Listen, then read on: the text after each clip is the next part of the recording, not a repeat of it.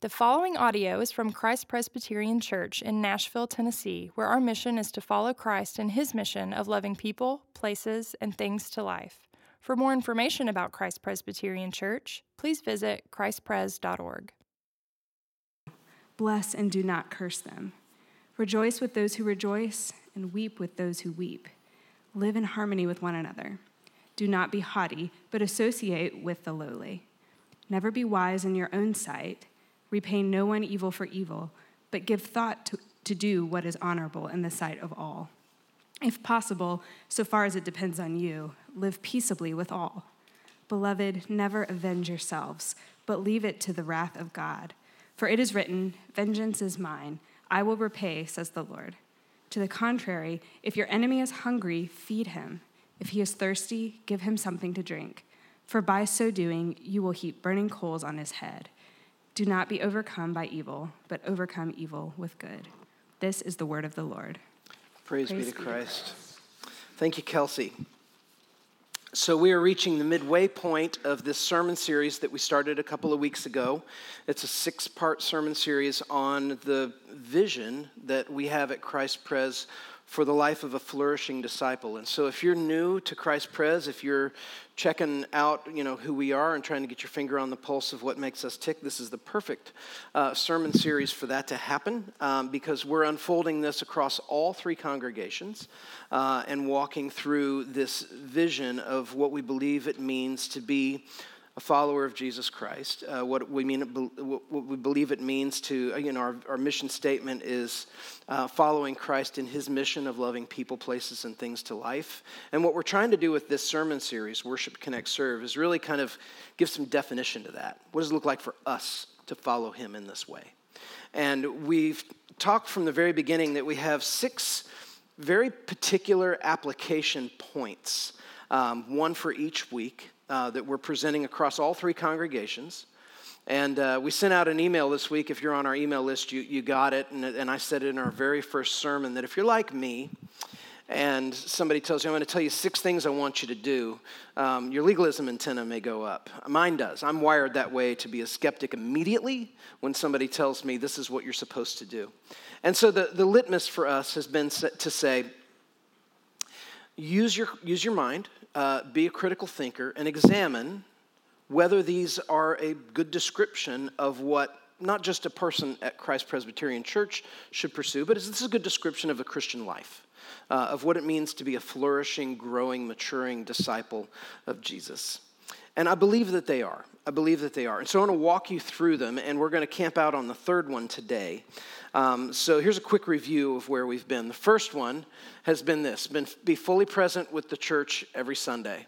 Don't forsake meeting together, all the more as you see the day approaching. Um, uh, and you can go online and hear these sermons uh, and, and, listen to them. Um, and I'd encourage you to do that, especially if you're like, well, that sounds kind of bossy. Um, we unpacked it. Uh, and then the second one is be fully present with Jesus every day. Uh, and then today, we're talking about this one take every opportunity to gather with your group.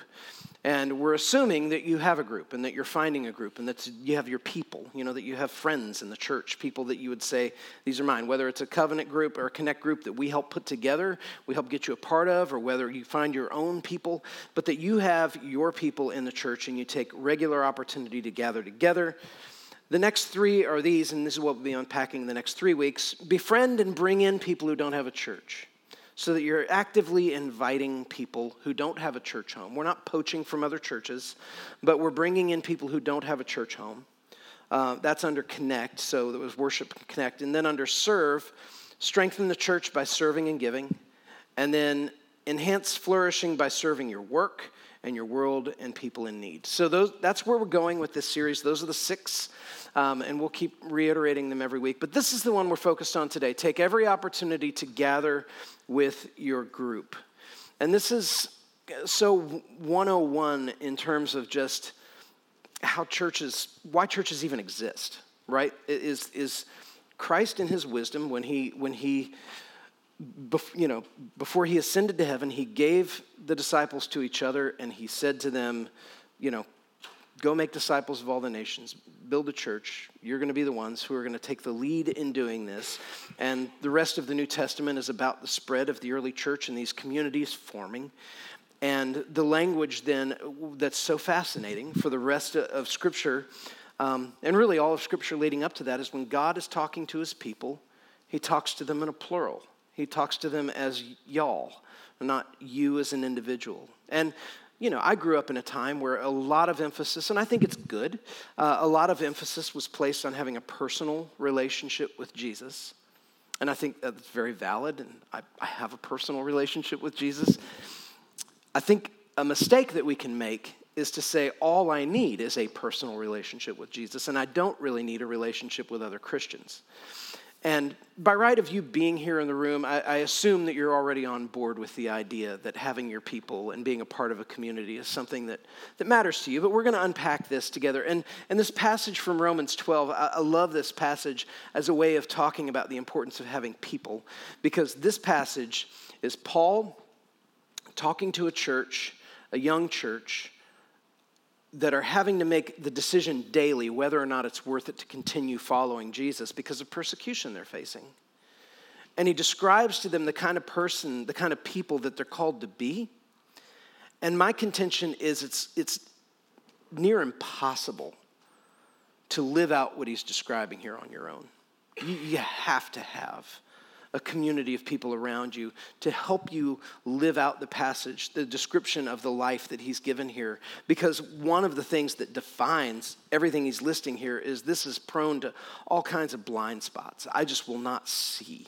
And I'll need other people to help me see ways that I can love better, that my love can be more genuine. So let's get into that. Woven into the story of God, calling and redeeming a people to himself is a call for these people to live in community, right? So it was there in the very beginning, God made, made Adam, and what did he say? It's not good for man to be alone. So what did he do? He didn't just make a wife, he made Eve, but what he gave Adam when he gave Adam Eve is he gave Adam others, right? He gave him another, and then they had others, and then there were others. And then as that grew, what God did is he called a people to himself. So, in the act of giving Adam another, he gave him community. And we see this happening. In these forms of community, they, they, they, they, get, they get big. You have clans and you have kingdom. But then, as the biblical narrative focuses in on the work of Christ, it focuses into language of a bride and a body. And we're part of this. And so, one Christians' association with other Christians is, in the sight of God, something that is intimate, something that is unbreakable, something that is assumed to be part of the way that we live, that we're bound to each other. We can't say to each other, I don't need you. And so we're bound to each other, and we're bound forever because he refers to his people collectively as his bride. And so we respond to this call to unity by forming intentional local communities. That's what local churches are, right? Is there groups of people that saying, for this season of my life as a follower of Jesus Christ, I am identifying as belonging to this particular congregation. And so we have church membership and we have, you know, a regular stated meeting place. And we gather together and we learn people's names and we have a fall fiesta and Mary Linda cooks all the food.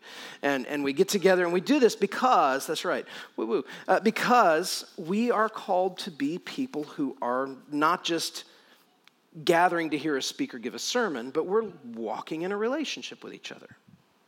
And so our mission at Christ Pres is to follow Christ in his mission of loving people, places, and things to life. And one way we pursue this mission is through connecting with others in the church through groups. I've been in the church uh, in a pastoral role in some capacity for close to 20 years now. And I've seen everything. I th- well, I've seen a lot of things. I haven't seen everything. The, the internet tells me I have not seen everything. Um, but I'll tell you this I, I, I work closely and one of the things I love about Christ Pres is I work closely with our church's other pastors and ministry directors. And here's something I can testify.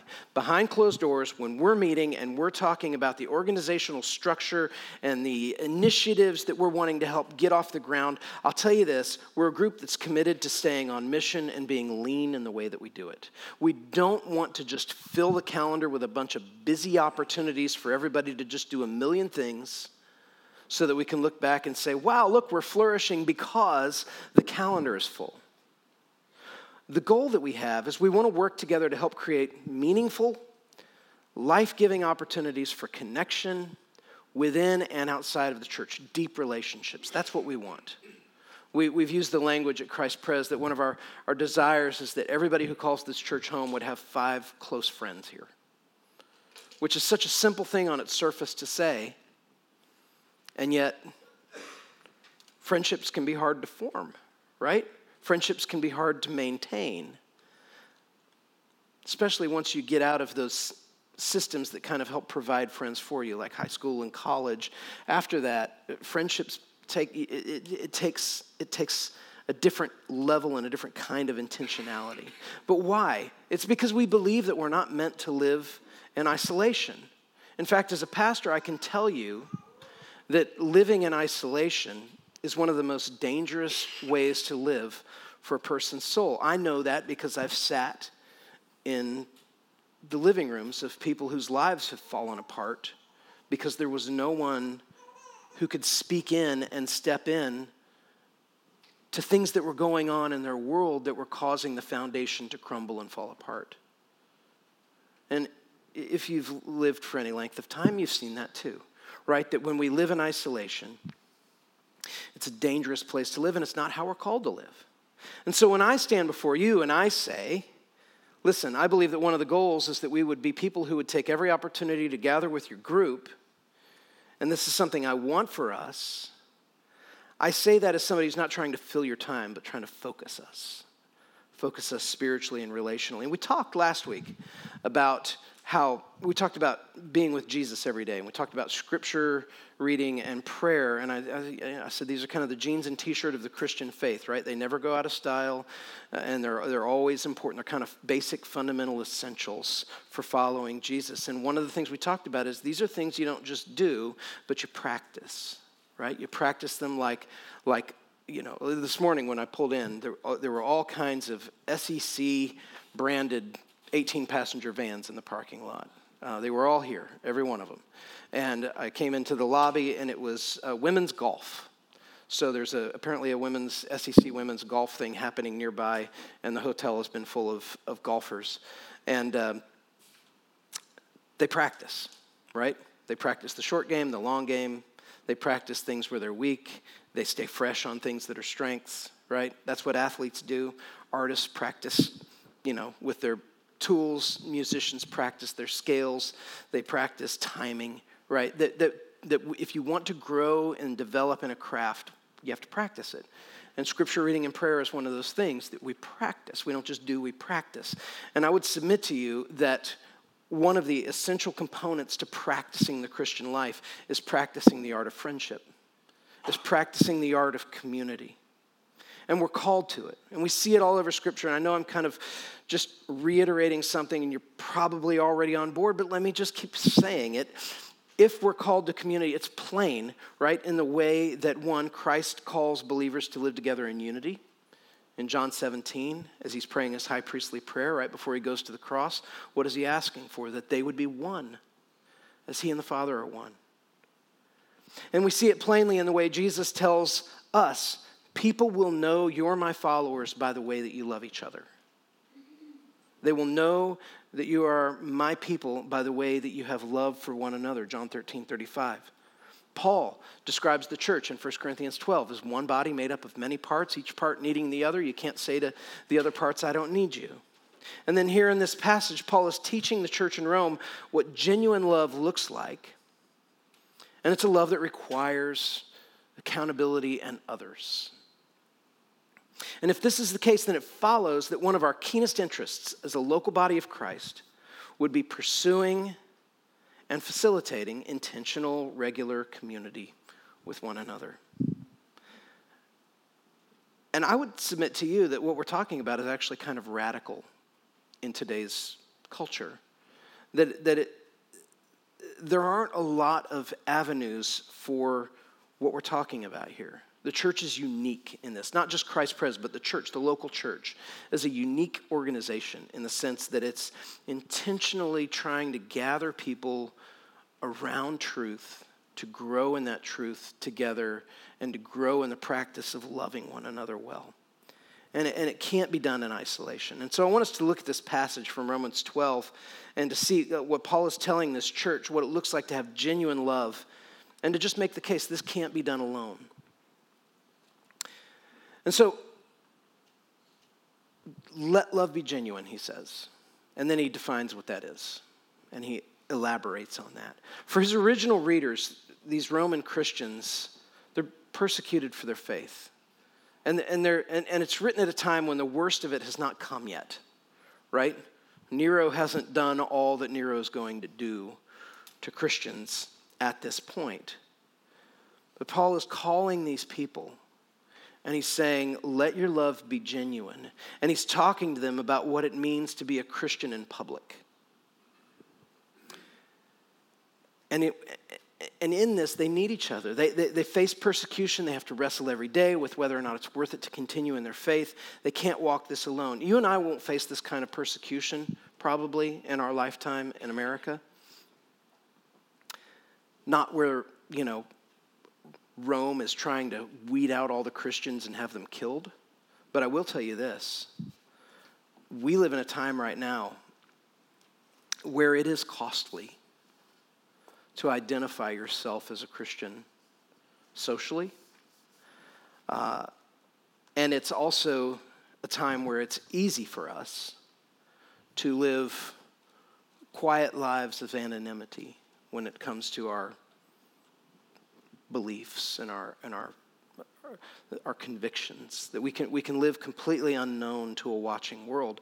And that's antithetical to the way that Christ calls his people to live in relationship to him. You will be my witnesses in the world. And so we talked here last week about the Christian life being something we don't just do, but we practice, and our community is made up of the team that we practice with. And so Paul opens this passage by saying to the church, let love be genuine. Genuine, genuine love grows best in community when that community is practicing this faith together. What does it look like? I, have a couple of categories for this text because he is addressing what genuine love looks like in front of the mirror, like just as you're examining your own life, before a watching world, before opponents, before the needy, and before God Himself. And so I want to just take those categories quickly. Before the mirror, he says, Abhor what is evil, cling to what is good, and never be wise in your own sight. That's verses 9 and 16. We're called to be people of deep personal moral clarity and humility. And we need the wisdom of others to check us in this, to, to get to know our character, to get to know our, am I abhorring what is evil? Am I clinging to what is good? Am I wise in my own eyes? Do I need perspective? Before the watching world, he says, outdo one another in showing honor. Give thought to what is honorable in the sight of all. So care about the impression you make on people who are observing your life from the outside. We're to live charitable, thoughtful lives in the sight of those who are watching, extending honor to all. And this assumes then that we're people who are saying, I welcome then deeper friendship and accountability in the interest of growing in this way. I need people to help me do this. Before our opponents, I had an extra half a page of notes on this one devoted entirely to social media. I've abridged it, but I hope that. Here's the thing. I'm going to go off my notes. Well, let me read what he says first. He says, Never avenge. Bless those who persecute you, do not curse. So far as it depends on you, live peaceably with all. Okay. Almost all of us in this room have some social media presence in some form or another. I follow almost all of you. You follow me, right? So I have the daily opportunity to work through the question who, who am I going to be on my social media account? Because I can be whoever I want, right? I've taken enough theology classes and read enough theology books to be a nasty, nasty man on social media. I could take you down if you wanted to argue with me, right? Here's the thing Is there anybody in my life, is there anybody in your life who can put their arm around you and say, hey, the person you present as on your social media account um, is not a person I think you would like if it wasn't you? Is, is there anybody who can come along and say, listen, I love you? but you, you come across as, as belittling, as dismissive, as hot headed, as unkind. You seem to take on crusades and causes and avenge over hypothetical wrongs that may or may not have even been done to you, but you have this presence here. I've asked this question before. Would you like the person responsible for the content on your social media page if it wasn't you? as a pastor, I feel like in, in the age that we live in right now, well, by the way, I'm not subtexting or subtweeting anybody in the particular moment when I'm saying this. I'm saying that we have this, this thing that I, I think of social, when social media first happened, to, me, my, my metaphor for it was it was like everybody was given a hovercraft with no instruction for how to drive it. Everybody had a flying car Nobody knew what the rules of the road were, but everybody was given a key and said, It's free and it's unlimited power, knock yourselves out. And we just crashed into each other like crazy. And we've started to learn some rules of the road and we've started to learn some etiquette, but still, we have this, you know, great power. And with great power comes great responsibility. Of course, we know that. And so, all that is to say, I'm circling back to the point is that we are called to let our love be genuine before people who oppose us, our points of view politically, our football team, our, our, our theological corner of the universe that we live in, whatever. That, that we, have, we have a responsibility to let our love be genuine, which is not to say don't have opinions. It's to say, in the way that you wield those opinions, are you loving well before a watching world, in front of the mirror? Are you loving well people who disagree? Or are you on the warpath for vengeance? Okay, I'm going to quit talking about that. But that's something that I think is important.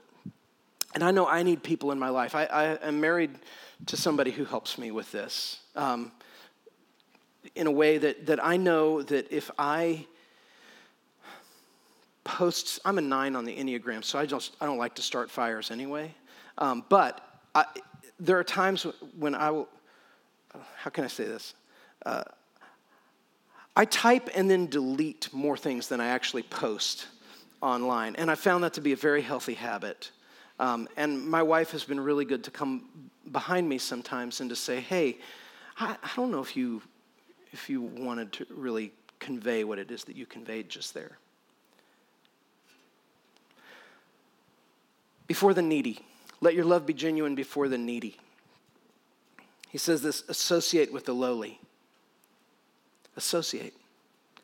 Rejoice with those who rejoice. Weep with those who weep. That's such holy work right there. We're to enter into the emotional, relational situations of others in need. The tears of the hurting and the needy are to be our tears too, right? And their joys are to be our joys. Love costs something. Leaning in to absorb that cost is meant to be a way of life for the believer, that we have people say, I'm in this with you. To stand with the lowly is to stand in a holy place. If you've done this, and I know most of you have, you've stood with people at low points in their lives, and you know this is a whole, this is holy ground. It's, it's, it's, a, it's, a, it's a honor before the Lord to be able to stand with somebody in their great joy and also in their great sorrow. And we can't do this well if all of our acquaintances are casual. We're meant to be people who are intentionally drawing near. And then lastly, let your love be genuine before our God. Don't be slothful in zeal, but be fervent in spirit. Serve the Lord. Rejoice in hope. Be patient in tribulation. Be constant in prayer. I don't know about you. I need to be able to confess when I'm struggling with patience to somebody who can hear me and then encourage me. I don't do well when I'm just trying to navigate that on my own. Paul's giving a pretty powerful description of what genuine love looks like. And there's really no corner of your identity that's unaffected by it. And I don't know that it's, I mean, I'm belaboring this point to say that the kind of person a Christian is called to be needs the influence and the encouragement and the pushback and the insight and the familiarity of friends. And just as we practice the arts of scripture reading and prayer, we practice the art of friendship if that's where we want to grow and we're called to. So, most of what I've said already may just be nothing new to you and a refresher, but it's all as a way of saying we mean it. Take every opportunity to gather. The converse of it is do not isolate. Do not isolate. I want to conclude by just sharing a little bit of our own personal experience being a part of groups in a church over the last couple of decades. Um, we've been in a variety, my wife and I, our family has been in a variety of different kinds of small groups at different churches, different stages of life. Groups tend to have a lifespan. Sometimes that lifespan is, is a year.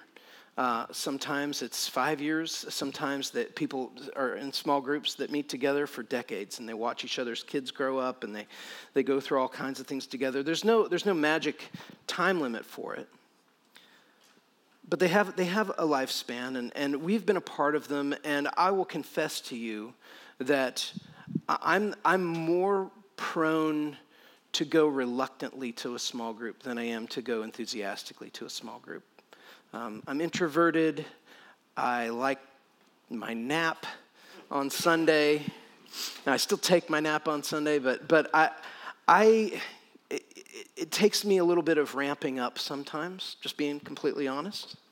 Um, I've been in small groups where I haven't always liked my people uh, in my small group, right? I, I've, had, I've been in small groups where I've liked half of you.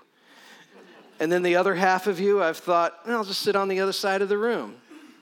I'm being candid, but I'm also trying to, because if you've been in groups, you've done this too, right? But here's the thing.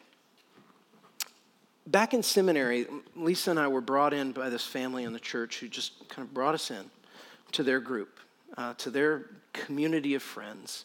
And every week they had us over to their house. Older couple, they had kids in high school and college, and we were seminary. Stu- I was a seminary student, and and and they they brought us in and they made us part of this community of people. And they were there when our kids were born, and they they cared for us. They took us with them when they would do little trips here and there. They would invite us to be a part of things, and we we learned in that process that the value of having a group, and we've, res- I think the way I would say it is we've respected the value of being in a group. Even when I haven't always felt like being in a group, I've respected the value of being in a group. Oh, and, and then over 20 years of being in a group, I will tell you this my respect for the value of being in a group has only grown, and here's why. Some of the things that we've been through in groups. And if you've been in small groups, your list will be similar. I have heard the personal, in depth testimonies and stories of 50 to 60 different people over the course of my being in small groups. People who have taken an hour to tell their life story. And we've heard of conversions and the faithfulness of God, abortions, failed marriages, all kinds of things all over the spectrum. And I, to be in a room and to hear somebody telling their story as a way of saying, I'm, I'm here and I want you to know me, is just sacred stuff. It's sacred.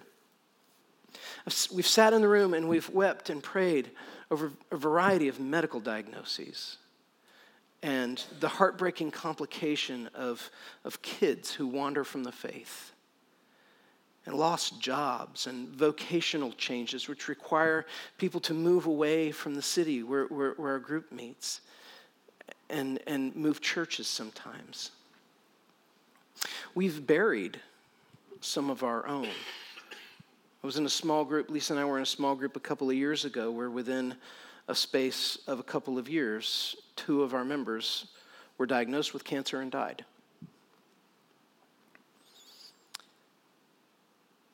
We've buried some people in our groups because of depression, addiction. We've sat in each other's sorrows. We've helped to carry them. We're meant to do that. You're meant to do that. And we've celebrated. We've celebrated birthdays.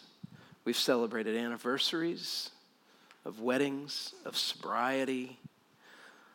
We've celebrated births, new kids coming in, marriages, spiritual victories, good, good things. We've been a part of this. And I would submit to you that part of God's love for us is to say, I, I, is for him to say to us, I'm telling you, I want you to be in communities where you are rejoicing with those who rejoice and weeping with those who weep, and that that's part of what's shaping your heart.